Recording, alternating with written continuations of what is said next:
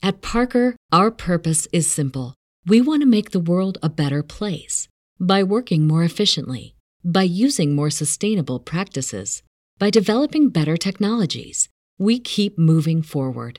With each new idea, innovation, and partnership, we're one step closer to fulfilling our purpose every single day. To find out more, visit parker.com/purpose. Parker, engineering your success. Everybody in your crew identifies as either Big Mac burger, McNuggets, or McCrispy sandwich, but you're the Filet-O-Fish sandwich all day. That crispy fish, that savory tartar sauce, that melty cheese, that pillowy bun? Yeah, you get it every time. And if you love the filet of fish, right now you can catch two of the classics you love for just $6. Limited time only. Price and participation may vary. Cannot be combined with any other offer. Single item at regular price. Ba da ba ba ba.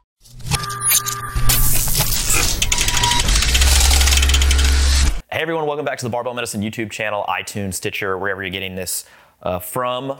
This is the Barbell Medicine crew, minus like Vanessa, Hassan, Alex, Charlie. Charlie, Derek. Derek, Joe. Joe. And We're missing some of them, Jess. We're missing some people. We're missing some people. We're in Chicago. Um, we're going to talk about coaching. So we wanted to get a broad panel of individuals and talk about coaching today. This is the disclaimer to start this off. This is not like a well researched, evidence based review of marketing data, sales data, coaching. Like, this is more just our opinion. Yeah. Is similar to uh, Opinion and experience. the med school podcast Yes. but we're going to include some other perspectives and try to inform you, the listener or uh, viewer at home, about how uh, we got to where we're at today, and then maybe steps for going forward if you want to become a coach, um, because we get that question all the time. This was actually prompted by a question in San Antonio where it was like, "How do I let people know that I'm willing to help them with my with coaching?" It's like, oh, there's a there's a long story there. So uh, let's start out with this. Let's start out with uh, how we all got started. Um, Alan Thrall, when did you start coaching? Why did you start coaching? And then like, what's been your your journey? I started coaching in 2013, so it's real, well. Before that, I coached uh, like high school team, um, but actually coaching one on one was when I opened the gym, um, and it was kind of out of necessity. I didn't really have much structure to opening the gym. I was just like, if someone comes in, I'm gonna help them out and take them through a workout. Uh, and I started out wanting to do group uh, training sometimes there was a group, but oftentimes it was three people or two people, or sometimes one person would show up to the group session. When I Turns first out to started not be a group. Yep. So it was more personal. It was personal training. That was you know one person group training. Um, so so I was coaching a lot. I was coaching a lot of people like that. Very Uh, small group training. smallest group. Micro group training. Yeah. Uh, and so that's that's how I started coaching uh, more one on one outside of uh, coaching teams. But so did you? You opened the gym like right when you started coaching? Yep. I opened the gym complete scratch, like no experience. I didn't have any clients built up. Yeah, so I was just like, I want, I want a gym. Yeah. So anybody who came into the gym was automatically your client. You weren't like sitting waiting for some gym manager or personal training manager to like divvy up new clients to you. It was just it was you. You come to my gym, well, you got to know who I am. I didn't think you said that out loud, was- how long do you think it took before you felt comfortable actually coaching somebody? Like, did you have any like fear initially, like trepidation, like, hey, I have no idea what I'm doing. I just opened a gym. People are coming in. They wanted me to like, you know, take them through a workout or like give them a training plan. Did, were you confident initially? Um, d- d- talking to people, uh, I was always uh, a bit unsure of what to say. Uh, meaning, talking to people like, why should I come to your gym? Being a salesperson, I wasn't very good at. Um, but I would say that like telling someone what to do uh, came fairly easy getting out of the Marine Corps and just. I mean, honestly, like some people, you know, like here's a workout, tell Jordan to do it, and you're like, um, if you want, you can like, I don't know, you know what I mean. So like being somewhat assertive was was easy. Um, uh, so yeah. But that was uh, that probably came from being in the military beforehand, um, and so there was a little bit of a transition, but it wasn't too bad. Looking looking back now, like how long do you think it took for you to become a coach, like a good coach in your own mind? Because like you can only tell this retrospectively. You can't like everyone thinks they're awesome when they start, right? But then like five years later, you're like, Ooh, Yeah. can't believe I Uh, started there. I would say that uh, once I was finally a, a coached, uh, coached by Austin, uh, was when I was like, mm, so this is this is uh, this is like what good coaching is, uh, and so I learned a lot about coaching uh, and you know about programming the lifts and whatnot, um, and so all of that. Uh, definitely after Austin. Before that, it was just a you know like a couple of years of uh, probably not the best advice, but Did you get any certifications along the way? Like, what was your first cert? Like, how did you? starting strength coach. That was your first cert. Yep. So you opened a gym, you didn't even have a cert. I opened a gym. it was the worst business plan with nothing, no business experience, no credentials, no clients. Maybe no, the be- I maybe the never best even worked in a business gym. Yeah, I guess maybe. Um, I was just uh, really motivated and uh, a bit naive, and I just wanted to start a gym. Yeah, and oh, so we'll link his uh, "Hey, I started a gym" video just so you guys can. That's a cool story. Uh, Tom, let's move to you next. When did you start coaching, and like how did you this come about? Like, what were you doing? I taught martial arts in college. And then for barbell coaching, like 2008, 2009, I started informally coaching people. And then uh, by 2010, people were paying me to coach them. And like, how did you get involved in that? Like, you, like somebody that you were training in martial arts was like, "Hey, I also want to get strong," or or was it like you got interested yourself in training and that kind of?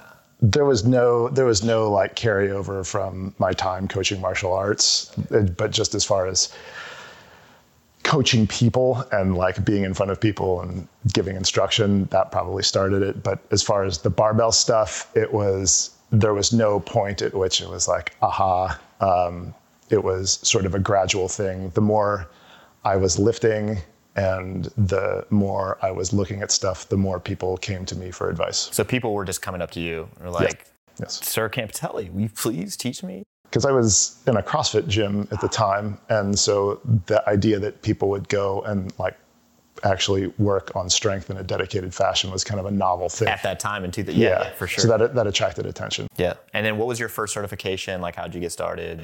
Starting strength coach, and that's the that is the only like you know fitness certification I got, and I got that in February of 2010. 2010, yeah. So it wasn't like I'm gonna get all these certs. I'm gonna go to a personal, like a, a Globo gym, coach a bunch of people. You were just in a gym, and people started asking you, oh, admiring that squat. I mean, he's a mastodon after all. That's true. That's true. Leah, so same same sort of question to you. Like, when did you start? What certifications did you get? Uh, and how did you get started coaching? So I think I was coaching people informally in about 2014, and by 2015, I was being paid by some people to coach them, and I was running small group classes at my gym. Not like very small group classes, but No, I was actually running. My classes just were one. my, my classes were full. I had a waiting list for my classes. sure, yeah. Um, so I was teaching barbell classes uh, a couple days a week, and uh, then I was coaching some people independently as well. And then how did that start? Like people just started asking you, or you were like going up, hey, hey, hey, hey, hey, hey, let me coach you. Right. So initially, it was people were asking me for help. Um, I'm a pretty open person at the gym, so I was willing to um, offer insight or advice. And then when I decided that I wanted to learn to become a better coach, I did get a little bit more aggressive about finding people to coach, and I offered to coach people if they were interested. And then the only certification that I got was the starting strength certif- certification. And when I wanted that, I decided that I needed to coach a broader spectrum of lifters. And so I actually um, asked different types of people if they would be willing to work with me so that I could have more practice. But before that, you never had asked somebody to. No. Yeah. No. They would just People call come would, up to you. uh, come up to me. Yeah, I see. Yep. And then what did you want to become a coach? Like, what's the. Why? get, did you get bored or like. Well. Right. It was just it lifting and training and all of that that goes with it was so important in my own life and I think that that showed to the people around me but as it became so important to me I was really excited about working with other people who cared about the same idea. So I loved it. Uh, so I, I kind of grew up, uh, I played multiple sports, but throughout my swimming career, as I went through swimming, I started to coach more and more of the younger kind of age groups behind me to the point where as I got to the upper age groups, I started, you know, I was getting, uh, I was coaching more and more individuals in the pool. And so I had a long, I, I'd been coaching some form of like, you know, human movement, I guess, so to speak, or sports performance for, for a while, both formally getting paid and informally prior to that. And so that kind of had been going on for a long time. After I finished swimming, and I decided to pick up a barbell to avoid getting super fat from not being a, Is this a real swimmer anymore. Oh yeah, Like this is a common thing among swimmers. No, no, no. I know that happens. I'm just saying for you personally. Yeah, I was like, uh, I don't want that to happen to me. So let me go find something else to do because swimming by myself in the pool is super boring uh, without a team around me. So I found, you know, I started to pick up a bar and started training, did all kinds of wacky stuff. Um, but um, I mean, we, I've talked about this a bit before, where I didn't coach anybody for quite a long, for probably a couple of years when I was starting out with the with the bar until I was training at a college gym um, when when when I was in med school, and by that point, I was actually getting decently strong, and I was squatting, you know, approaching 405 at the time, and people, you know, at the time in that gym, that was like not common, so I started to get some attention, and um, by the time I was squatting, you know, 405 or more. That started to get a lot of attention, and that was around the time I think I met you, and you were like, uh, "Hey, dude, you ever, you know, like coached anybody on this stuff?" And I was like, "Well, I've helped a few, been helping a few people out in the gym, and then we decided to pursue it a little bit more formally from there." And kind of, and in parallel to that, my whole like academic career, I had been kind of also kind of like coaching, teaching, stuff like that. And so I think for as far as like why I ended up getting into it, it's kind of an something that has always been part of what I do in terms of teaching other people, um, both in academics, in in you know in sport, athletics, and you know something I still do now in medicine too. So it's kind of just how I end up doing. A lot of paying it forward. Yeah, Yeah, yeah. I suppose. Yeah, a little bit. Nobody cares what I did, so we'll just like move on with this. on to the next one. Uh, yeah, moving on. Well, I- Jordan, did you get any uh, certifications along the way? well, that's the thing. Like, I, so I, I mean, I worked at a, a company called Vitek Systems, which is now bioMérieux, uh, which is a subsidiary of Boeing. That's what I did after, college. I just got a biology degree, and I was like, I didn't know at the time you couldn't do anything with a biology degree besides like you know work as a lab like tech or whatever. But you didn't really need a biology degree to do that. So in any event, I was pouring plates all day, just micro like to stain. But I wasn't even doing the staining. I was literally just pouring the plates. Like a machine could Something, uh, yeah, could have been mechanized. Yeah, so I was like waiting for my job to be replaced by a machine. Um, and uh, so I did that for three months after I graduated, and I was like, I hate everything about this. Like I, I- you know, I hate everything about this. This is terrible. Like get me out of here. What do I like? And I, I had gotten really into training when I was in college. Um, and at the time, like you think about this, 2005, 2006, 2007, on the internet, there's nothing on the internet about training besides like Dave Tate's deep squatter and like D- Dave Tate telling you to pour olive oil on your pizza. like that, that's, that's it, right? And so, you know, you can't. Yeah, I mean, if you want an olive oil, yeah, I mean, if it fits your macros, I guess. Um, yeah, so at the time it was just harder to learn this stuff, right? And so, but I, you know, I had a really an interest in um, exercise physiology and uh, exercise physi- physiology assessment. I ended up taking all these extra classes, graduated with a bunch of extra credits. Um, and I thought that was interesting. So anyway, I was working in this terrible job and I was like, what do I do now? And I was like, what do I like? What is even enjoyable? So I was like, I'm gonna become, I'm gonna go train people at this gym. I was at this gym training and people like members had asked me to like, hey man, what are you doing? It's all dudes. Course. Like I thought I was getting a lifting to like pick up chicks. It was all dudes. Like, hey, how, what do you bench? Like, what do you, you know? Well, yeah, I know. It ends up working out fine, but it's, it's don't let this be a lesson. Don't do anything for, yeah, to get yourself a date because it's gonna it's just gonna backfire. So in any in any event, uh, I started coaching at a commercial gym, and I got like I thought I think every cert that was available at the time. Like I did the CSCS, I did the A- ACSM HFS, I did CrossFit, I did USAW, I did USA Track and Field, I did the CISSN, I did a I went to uh, RKC. Uh, Oh, like, I didn't know about the RKC. yeah, dude. Like, and then they wanted you to test, and I was like, no, this is stupid. so, um, like, yeah, It- I, I did a lot of this because I thought it would ultimately give me two things. One, like cachet, like, oh, this guy's got all this these Letters. Letters, places. Yeah. Uh, uh, that was going to help like get business, and then the other thing I thought it would actually teach me to know things about training and to some extent, like the minimum requirements that you're passing on these tests, like probably do impart some like knowledge base, uh, you know. But the, the it, I never felt like I know what I'm doing here.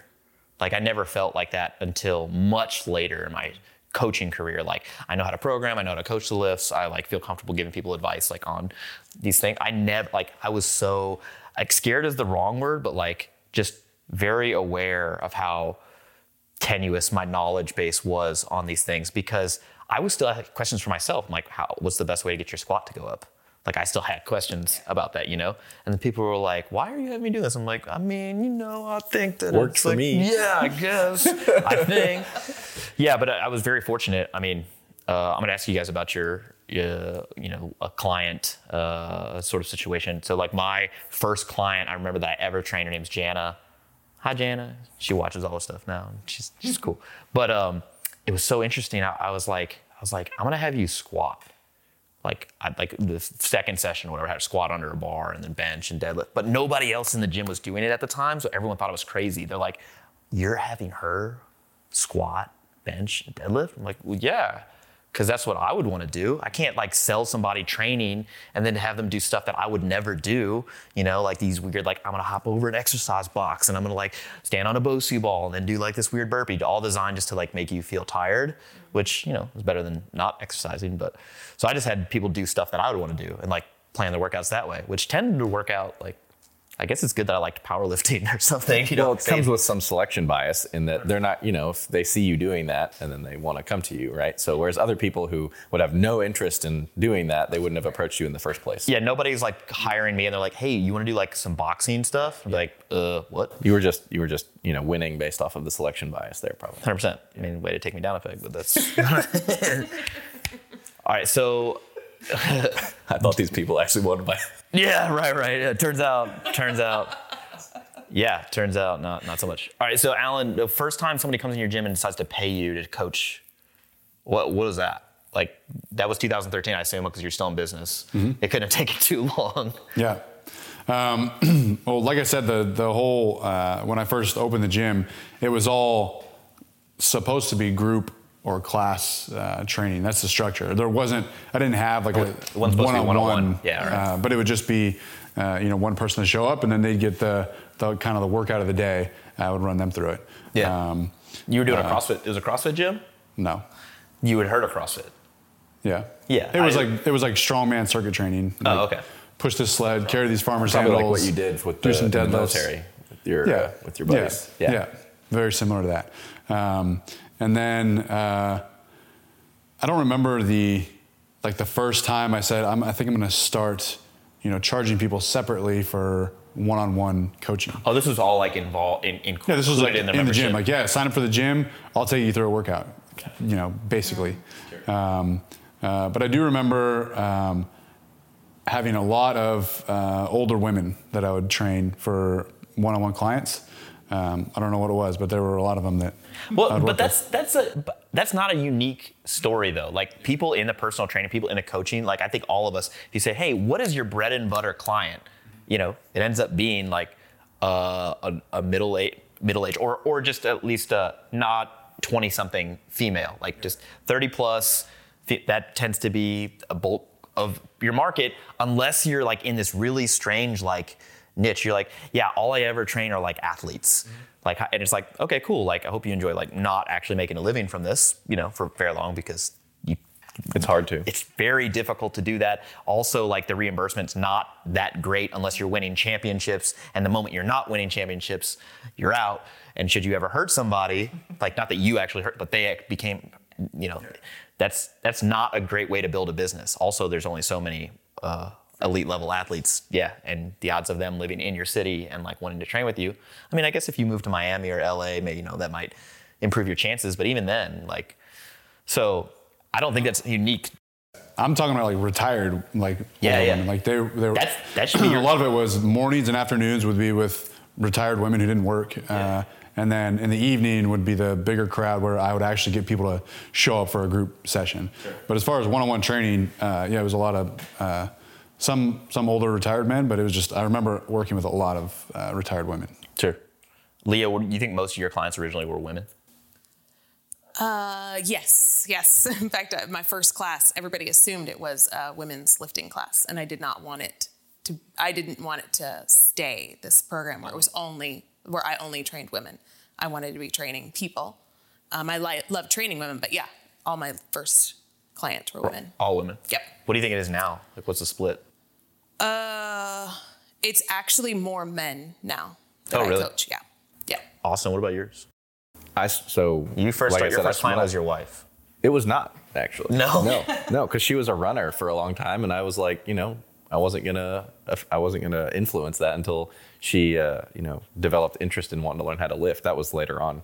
But like I said, I was training in that college gym at the time, and so when I was lifting heavy weights, and the college dudes mostly were, you know, taking interest in that. So that was what most of my client You base picked was. up a bunch of guys. at first was fine. yeah i mean that's who was there and, and initially you know i was giving them technical advice or teaching the lifts and i was not charging for any of that and then once things you know picked up a little bit more and people were wanting some programming guidance and stuff like that then that's kind of where i started to feel comfortable at least charging even a little bit which was not very much at the time but that's when i felt ready to do that Tom, you're you were in a CrossFit gym.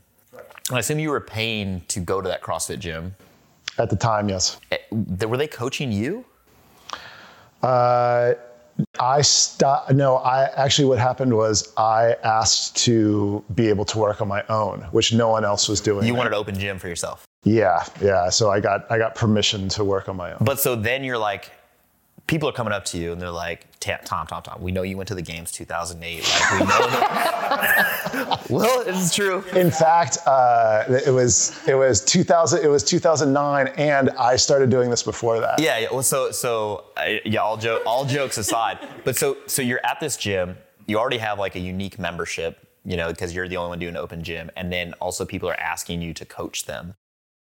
And the gym, the the ownership's like, cool. Yeah, um, mostly because I had been there for a year, a year plus already, and I had shown myself to be a reasonable human, and I wasn't actually uh, troublesome.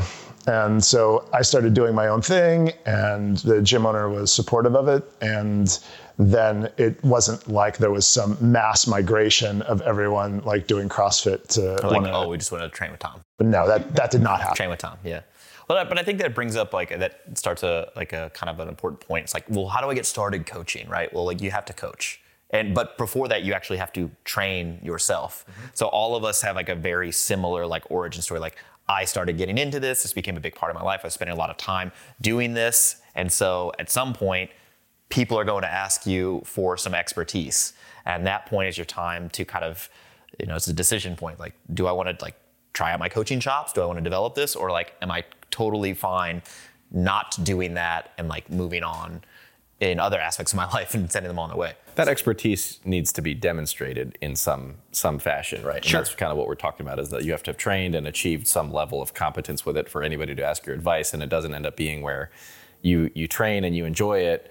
You're terrible at it, and so you go down like beating down everybody's door, trying to get them to let Right, you right, coach right. them. Yeah, you don't need to usually how advertise. this works. Yeah, nobody advertised their services from ground from like day one, where like because you need to have like something that's valuable, a demonstrably valuable skill set where people are seeking you out, and then you were trying to magnify that in a way. So like Tom's in this. What I would consider a hostile environment, because there are other It was a friendly environment. You know, because other people are getting coaching, right? And like it, you would have to assume on some level like that coaching is incomplete or you know at least not doesn't align with your goals. And so i'm going to get this additional coaching or coaching instead of this you know from this other guy. And so and the other part of that is it's not like you were squatting like 500 for sets of five but you had demonstrated that you had been training and you had proficiency in what you were doing and you weren't trying to step outside of that. If somebody was like yeah and i actually i want to squat learn to squat and deadlift and bench and press but i also want to you know train for this ultra marathon.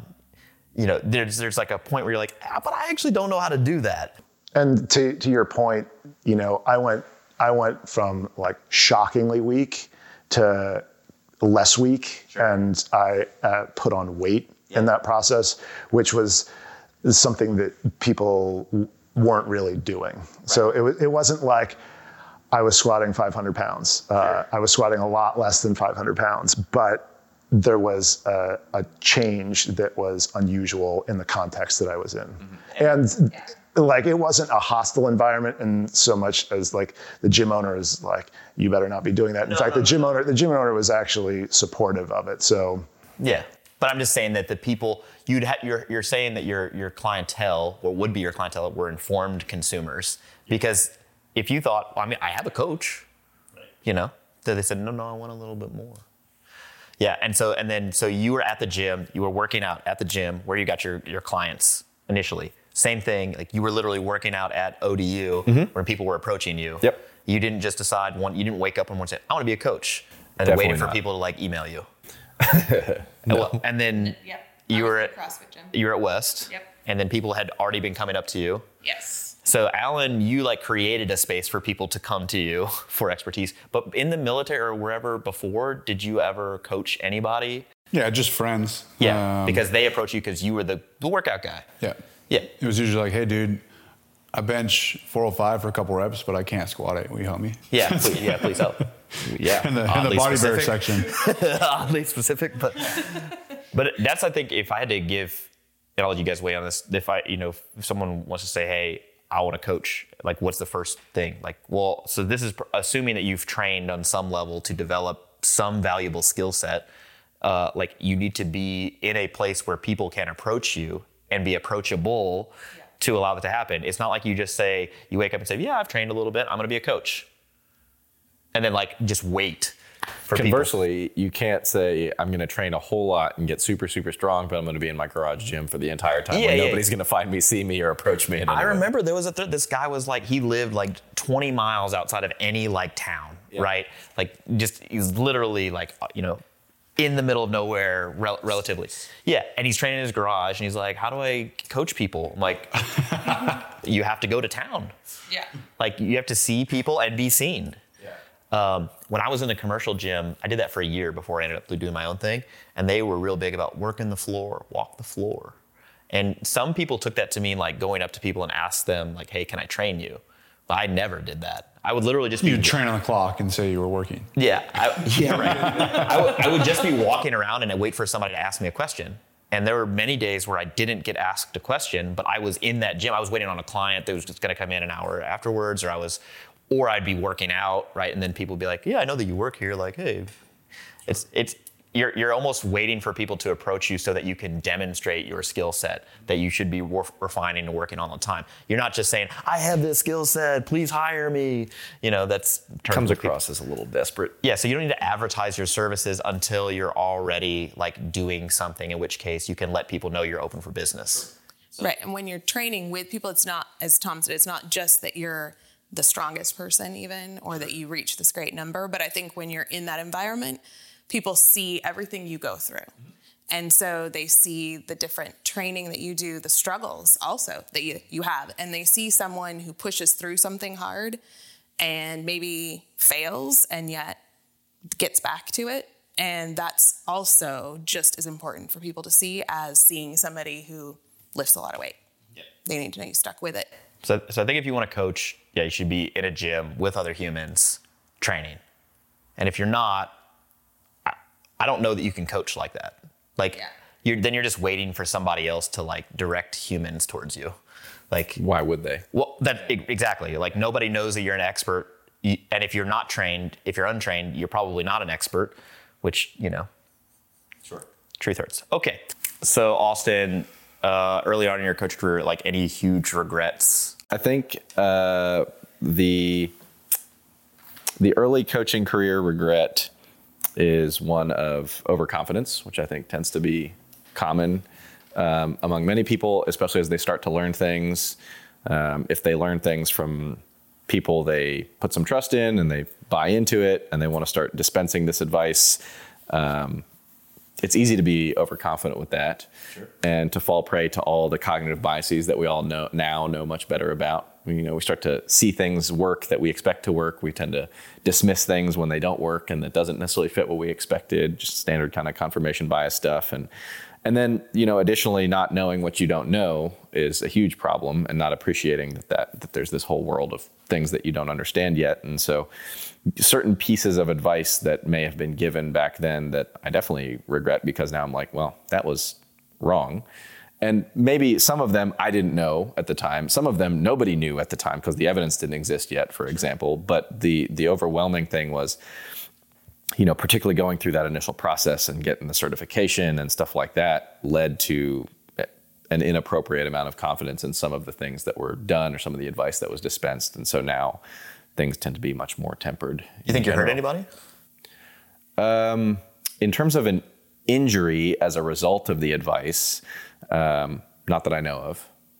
Sure. Uh, in terms of like some sort of unquantifiable harm because I gave them advice that they followed that may not have gotten them as good an outcome as they might have otherwise gotten? Sure, probably, yeah. And th- those are the kind of things that we count as as uh, as harms. Yeah, yeah. So probably from that standpoint, yeah.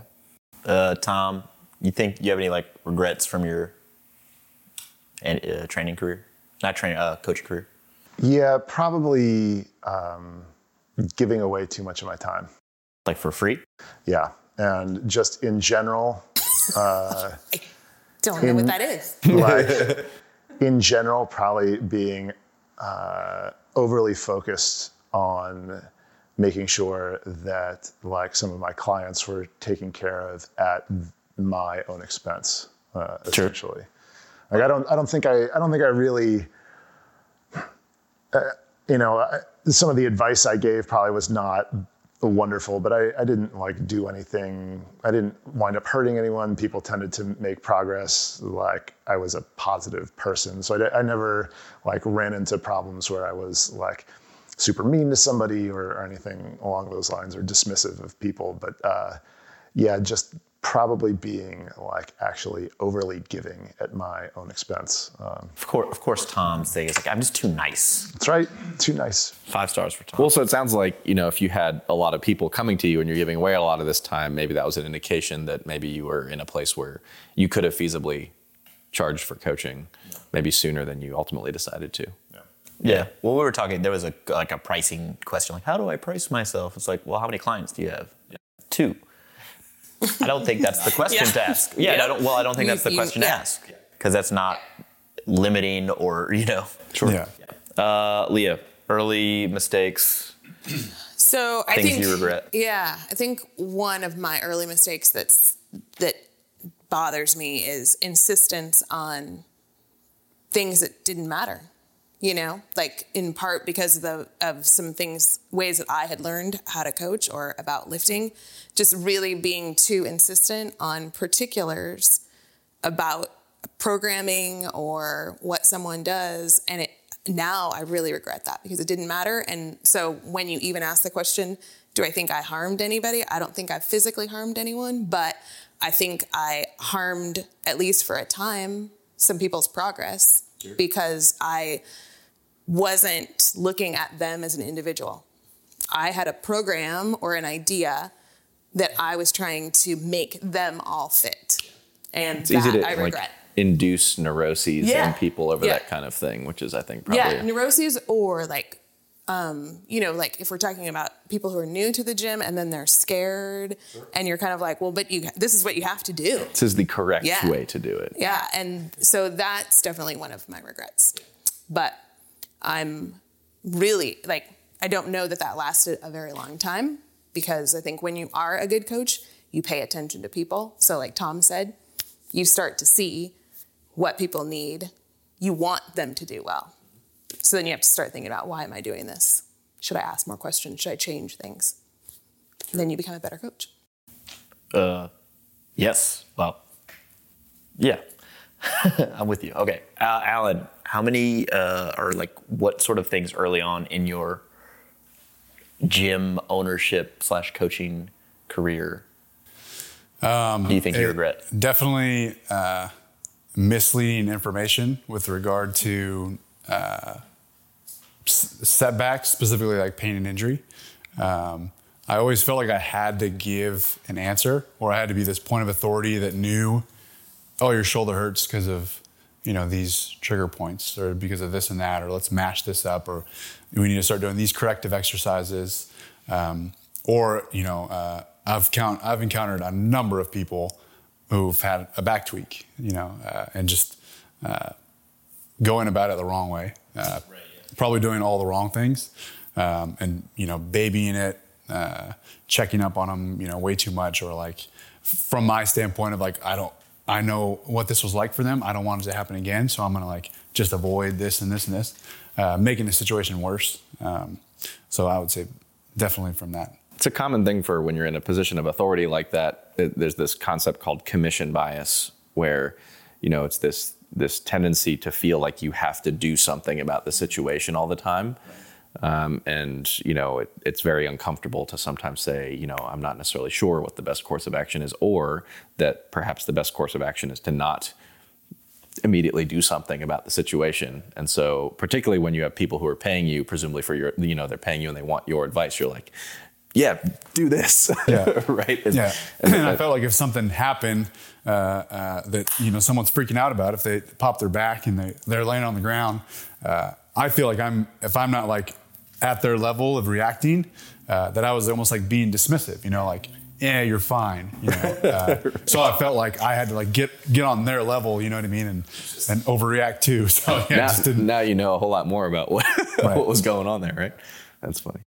I I think also just from some of the answers weightlifting's probably pretty safe as you know things go. It's rare to like actually you know generally don't concuss people, you know. Speak for from, yourself. Well, you know, uh, Depends how many kettlebells you're using. Like people, people will people will tweak things, or people will, you know, uh, you'll see like minor strains and things like that. But it's pretty rare that you know, especially when you're coaching somebody, that something catastrophic happens. Yeah, yeah. I think I have similar regrets for all like just as far as like being overconfident in things, telling people information that was wrong or like unknown at the time mm-hmm. and being very confident about it uh, and then always feeling like i had to do something or have an answer. I mean that certainly happened just nonstop. The only other thing i regret uh, it's actually similar to tom's thing where he's like oh too much gave too much of myself. You didn't say that. But there was i mean definitely a period of time where i was trying to do too much coaching and too much business stuff like just too much work where i couldn't to operate at the level that I wanted to operate at, and that would be that was a mistake. But I, I think the message to the listener viewers, like if you want to be a coach, like you're gonna screw up a lot, and that's okay. But you can we can kind of cut that learning uh, curve off.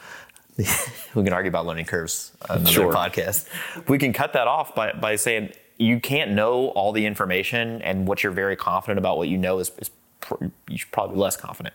It's not like a, a, indictment on you know somebody's knowledge base. It's just you have to be very okay uh, or comfortable being uncertain about things, and then you know um, not necessarily you know people think you have to be like very confident to sell folks on your expertise, and that's not necessarily the case. One of the biggest dem- you know, demonstrations of expertise is being like, I actually don't know the answer to that, or I'm not sure how confident I am in this answer, or you know, you hear that kind of thing a lot from actual yes. you know, actual experts. experts. In a field. Yes. So. yes. So like you know people are like well i i don't feel comfortable starting because i don't know if I, I know enough. I'm like that's actually a sign that you might you know you may actually be right.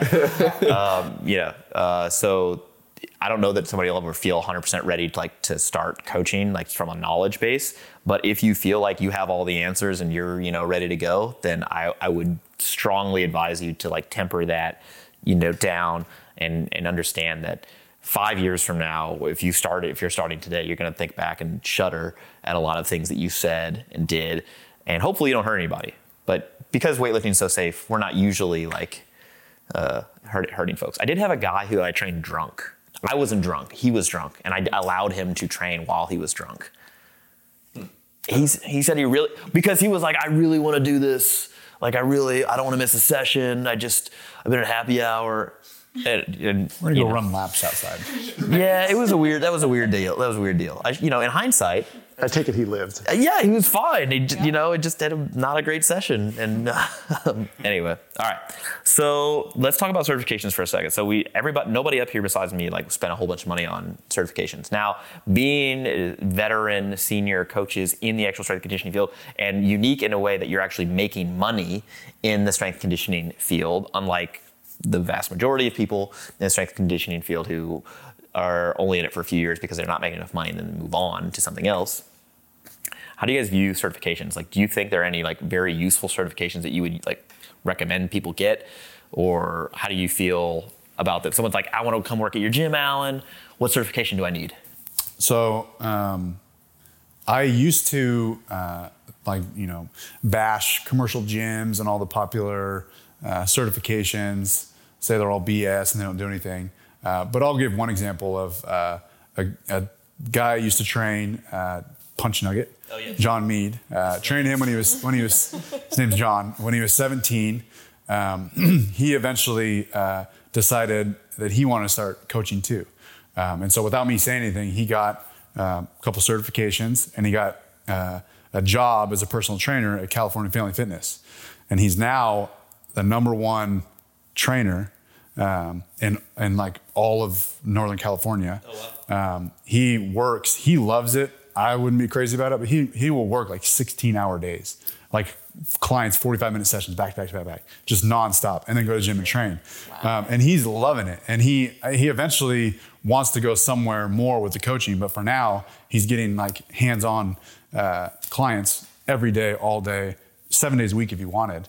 Um, in fact, one of my uh, barbell medicine clients reached out to me said his uh, dad wants some coaching. They live uh, uh, in the area, uh, and I was like, "Hey, I'm booked.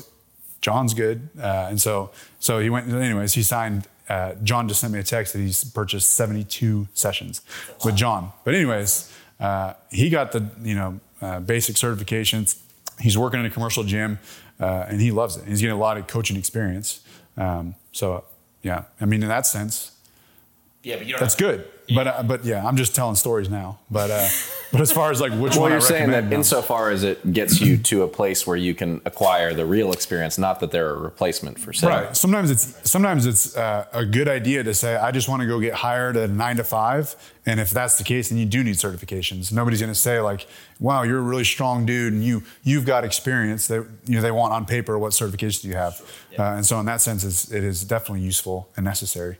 Uh, Leah, what do you, what do you think if you were gonna recommend a certification for somebody to get? Yeah, so I don't have a, a certification to recommend, yeah. um, and I think, um, in my mind, what would maybe take the place of it is a certification, at least for me, and I think for a lot of other people, even this story demonstrates that someone has put in a certain amount of time and personal effort, and so I would encourage somebody to find other ways to demonstrate to do that and then show that so that people see this really does matter to you. Tom, you got a cert that you like, get a you fancy or no? I don't. I don't know that I have like enough of an informed opinion to say one way or the other. Well, I mean, do you want to talk about the starting strength cert? I could. Well, so the, the question is, because we all had that certification, all have uh, given it up. But the question is, do you think it is a good cert for somebody to like go like go get Be- because and I say this by thinking like most of us are saying if you need a certification, just go get one so you can get experience. But the process of getting the starting strength cert requires more experience, more it's more involved. Right. But does it put you in a better place as a coach? I think that's dependent upon what you want to do because if you want to work in a commercial gym, the answer is generally no, because they'll be looking for a CSCS. Right. Uh, yeah. Or NASM or something. Yeah, sure. Getting a starting strength certification will make you appeal to a segment of the population that's aware of starting strength. And also the kind of emphasis on being competent at seeing and cueing movement on a couple of the lifts is valuable. Yeah, can uh, can be sure. Yeah, and like even the even though we would differ in certain regards on a programming front, the idea that like you can kind of have something of a focus and get stronger and work on these things in like a systematic way is also useful. Um, the general concept, sure. Anything to add to that, Austin? I mean, I think that, you know, we look at some of the coaches that we've brought on here. So, like Alan, for example, like Joe, uh, like Leah, like Hassan, um, you know, multiple of our coaches that we have brought on are people who you and I kind of mentored.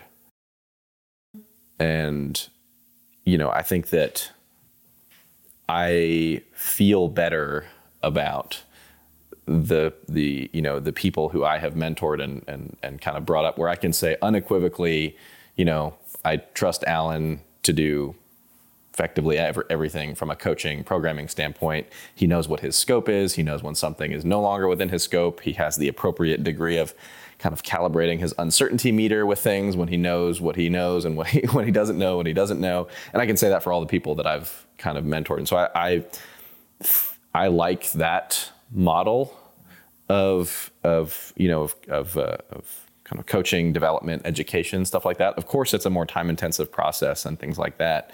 Um, so, you know, perhaps finding somebody that you, it, it's, it's analogous to what we did in residency, going through that process under, you know, that kind of degree of supervision, which again, yeah, it's very time intensive, but that's kind of the, the way that we develop that kind of uh, level of competence. And so, you know, maybe, uh, where, whereas, for example, in contrast, somebody who just says, I got this certification, um, under no circumstance do I have that like unequivocal trust in your ability to do anything ver- compared to the person who maybe I have mentored or say the person you have mentored. I can say, oh, I, I have a good idea of what they would do and I have, you know, full confidence in that. And so, you know, if, if you're looking to get started in the coaching game and, you know, you are, you're training, you're in a public place, you're doing all these, all these things that we've talked about so far, maybe the final way to try to cap it off is some sort of kind of like you know finding somebody who maybe you like the way they do things or you you aspire to their practice model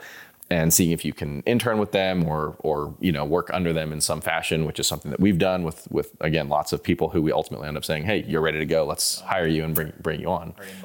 Yeah exactly. Well not necessarily for us but whoever, whoever that may be to you and, and maybe in your activity of choice or your sport of choice or whatever the case is i think that's how you know, a lot of practical expertise gets developed uh, much more effectively than taking a taking a, a, course or achieving a certification or something like that. Yeah. Because even like when we got spit out of medical school, we had been through all the classroom stuff. We had the certification that is the MD. We didn't know what the hell to do with our first patient that we saw, right? Until we went through the process of that that time intensive mentorship and guidance and correction and making mistakes and and, and that kind of thing. So. Yeah. Yeah. I, I I think that, I mean, I agree with you. That would be the best way to actually grow your skill set versus acquiring different certifications.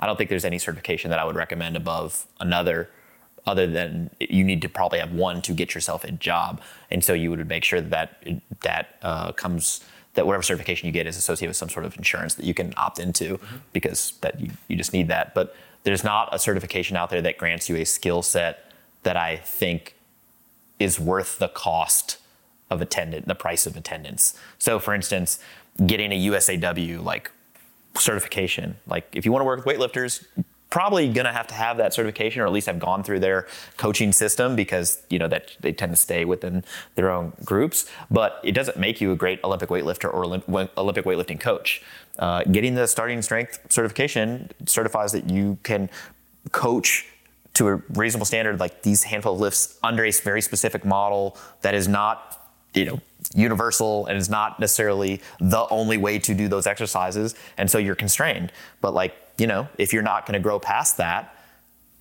maybe that's fine but there's a big cost there. Getting a cscs doesn't make you like a college level strength conditioning coach uh, and so and there are different costs uh, associated with this. So since none of these are going to bring you a, a, enough business to like warrant getting one over another i just don't care so my recommendation is get the cheapest certification that you can get that is universally accepted. So the CSCS is actually like relatively inexpensive if you have a college degree. The ACSM HFS again is reasonably inexpensive, and the test materials are reasonably inexpensive and is universally accepted. Those would be my two like ones that I'd recommend if you're trying to work in a commercial gym setting.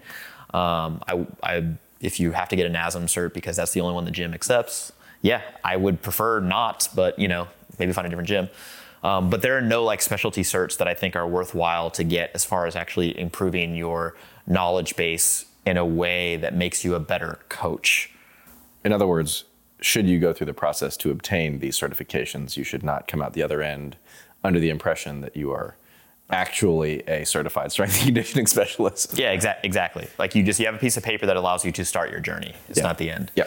And so people are like, well, what about this one nutrition one? I'm like, nope, not that one either. Like, well, what about this one kettlebell like special? Nope, not that one either. well, what about? It's like, no, no. Like they're all like minimum requirements for you to like get a piece of paper. It doesn't mean that you're qualified. The, the only nutrition thing that I know that uh, qualifies you to be to work on somebody's nutrition is a registered Is an yeah, after you've done all your internship, yeah, the thousand hours that's required. So, okay, moving along. We got two questions left. Uh, we'll go down the row. We'll start with uh, Tom. Quality or qualities or quality that you think is very important as a coach. Uh, I think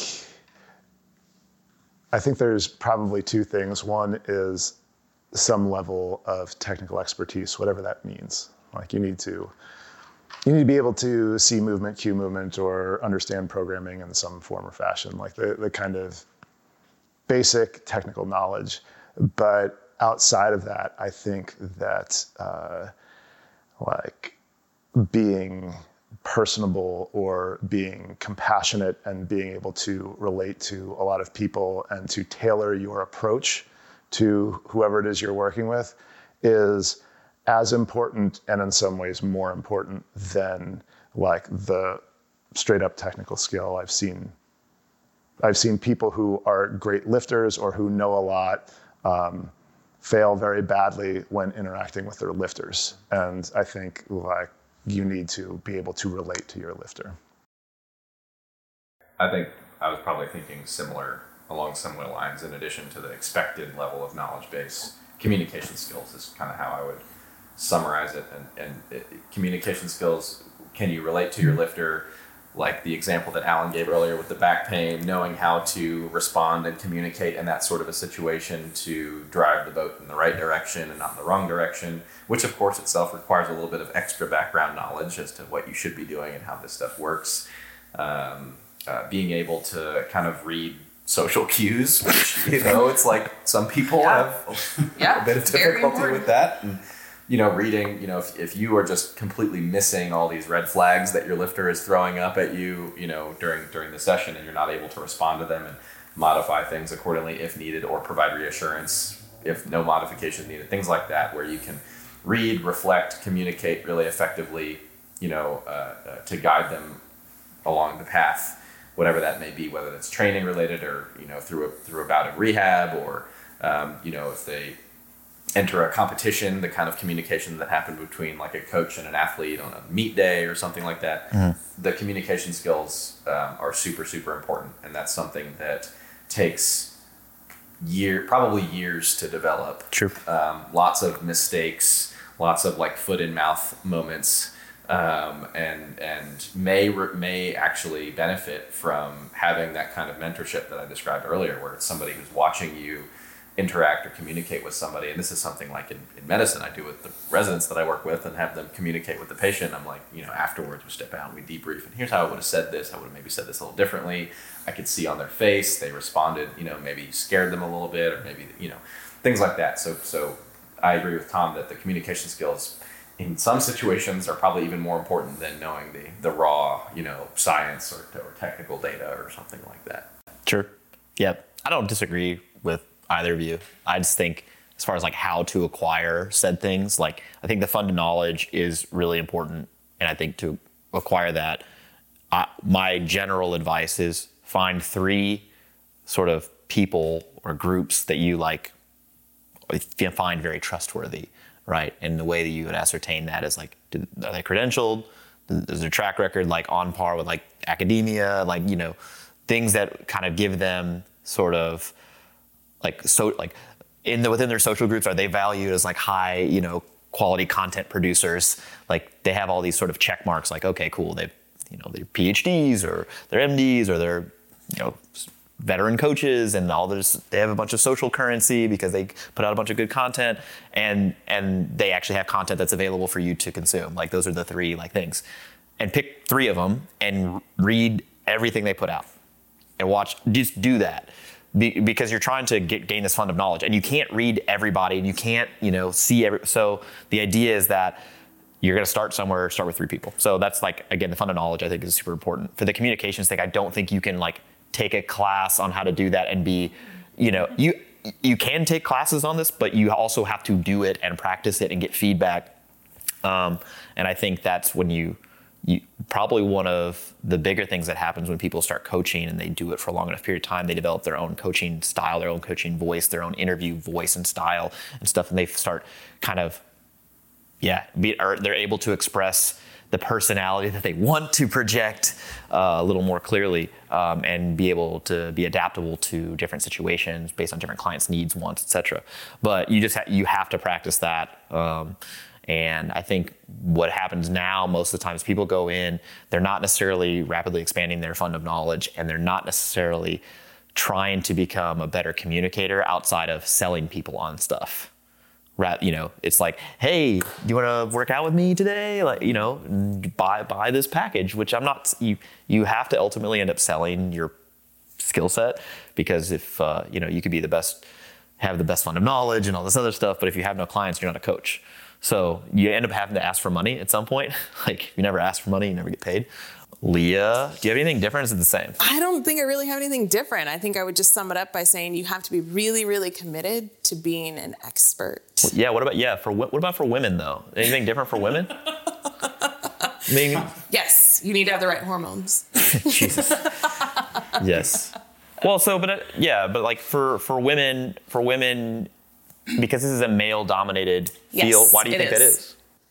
Oh, I mean, that's like a huge question. I, why does, is coaching a, why is coaching a male dominated? field Well, number one, I just don't think there's enough women who pre- pursue strength and conditioning themselves. So then why would they? Why would we have women who are coaching? You, you gotta have less because there's less women there's, involved. Right, sure. right. right. Um, and then it is a pretty, um, uh, it's a pretty unique and at times difficult field to go into if you are a woman and it, you can feel like you're out of like you're out of your element really easily. And i, I mean i think falling apart there or it may have, it may have just gone longer. Yeah right. Editing. Yeah fix it in post yeah famous last words uh, okay, so we'll just go down the line. Last question here. So, one piece of advice that you can give to somebody who wants to start coaching, what would it be? Austin. Um, I'll probably echo the same advice we give to people when they want to come back from an injury. It's going to be to embrace the process, meaning that you need to accept that it's going to take a long time. Uh, you need to accept that you know you're going to make a bunch of mistakes. Um, you need to accept that even if you feel really confident about something, like you probably shouldn't be. right, uh, right. And and um, you know, we even at this stage in the game, we're changing things that we do on a regular basis. We're reading voraciously all the time, uh, updating our thinking on things, and and are almost becoming less certain of things every every day. The more regular, we sure. learn, yeah, and that's kind of just comes with comes with the territory in terms of embracing the process of, of self improvement, really, in anything. Um, so that's what I would that's what I would recommend. Uh, I think my recommendation would be to really accept the fact that uh, love that you are going to be a professional coach because it's kind of easy to just start training people You're in some fashion. Yeah. yeah. Yeah. But if this is something you really want to do, it is not easy to get to that point where it is your profession, but you have to be very committed as far as learning and time and money and how you carry yourself and all of that to being a professional coach. I agree. There are a lot of people doing it part time. I got two or three clients. Yeah. Like, I don't know if you want them as your coach, and I don't know if they're really serious about coaching. Right, right. No offense. Yeah, I mean, someone can enjoy that. That can be their little hobby. But if a coach is really what you want to be, it has to be serious. It'd probably be what I just said. I don't know if the camera uh, I feel like that, yeah, that was my answer to just know your uh, uh, your target client. Um, and again, that can be as specific as you want or uh, as general as you like. You know, obviously, uh, don't be so rigid in your approach and be able to. Uh, you know, I only want powerlifters with plus 500 Wilks. yeah, really. Be able to adjust on the fly when helping someone, but yeah, understanding maybe as general as like I'd like to teach people about strength training um, I think it's good to have that and kind of stick with that. Um, and I'm, you know, not going to try my best to help a triathlete. I might refer them somewhere else, you know, so. I think uh, you have to be willing to eat your own dog food. I think that. What? Uh, I think that part of coaching uh, should be exposing yourself to the things that you ask of your clients. Uh, and I think it winds up informing your coaching practice and continuing to inform your coaching practice. If you are doing things, obviously you will have clients that need to do things that are different than what you do, but still uh, being in touch with what it is to, if you are a barbell coach, to do barbell training yourself, uh, I think is important. I think you guys have excellent answers. I think a lot of the content in here has been stuff that we wish that somebody had told us early hmm. on in our coaching careers. The only thing I'm going to add, because I haven't said it yet, and I do think this is a really important part of actually building a coaching business, like if you actually want to do this professionally, is content generation. And so when somebody ever some somebody comes to me about business related issue, they're like, "Well, my business isn't taking off. My business is," and you know, the first thing I'm saying, "Are you training in your garage? Like, does anybody know that you're training? Does anybody know that you're an expert? If no, like, get out of your garage, go to the gym, like, talk to people, whatever." But the other part of that is content generation. Like, what have you created for the community lately to dem- not only demonstrate your expertise, but demonstrate your interests in things, demonstrate your being a professional, demonstrate your dog food to uh, to take it back to Tom. So it's like I think content is king. And so you should be writing things, you should be making videos, you should, it doesn't mean start a podcast. Like if you don't have an idea, you don't have to start a podcast, but if that's your jam, like go for it, you know? So, but I think like with writing stuff, for instance, if you have a topic, you're gonna look it up, like look up a bunch of stuff and you're gonna learn things. So it's like self-exploration. Same thing if you made a video, you're like, oh, I'm gonna make a video on carbohydrate intake I, I, don't know whatever and you're like oh maybe i should like learn something about this first so i have content and then you end up and then you end up like learning a bunch of stuff you didn't know. So content not only informs you, but also creates a service to the community, also uh, demonstrates your expertise, demonstrates your professionalism, demonstrates what you're interested in.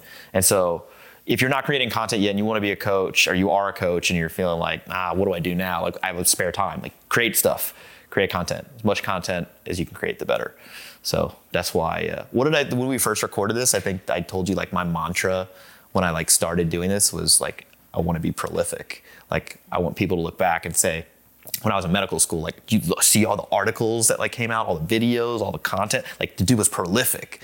like so that's like one of the, my motivating like mantras when I'm trying to create something or whatever. It's like, you know, if I were prolific, I would probably just finish this right now instead of watching another episode of Family Guy. So, uh, anyway, from the Barbell Medicine crew to you, thank you so much for watching. This has been a coaching podcast. Uh, if you catch it on YouTube, make sure you hit subscribe. Uh, give it a like if you dug the video. Leave us a comment below. That really helps us out. Also, if you're listening to this on iTunes, Stitcher, Spotify, wherever you get your podcast from, leave us a five star rating and a review. We read all of them. It's really helpful and helps other people discover our podcast. So thank you so much. Catch you guys next time. I think this is a, a fun question, and I like to ask Austin these fun questions first because on the spot. Spirit animal. Yeah, what's your spirit animal? A dolphin because they like swim fast. They're also like hairless, like me. That's the funny part.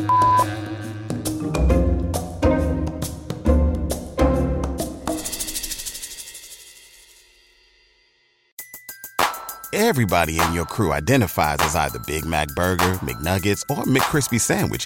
But you're the filet fish Sandwich all day. That crispy fish, that savory tartar sauce, that melty cheese, that pillowy bun. Yeah, you get it.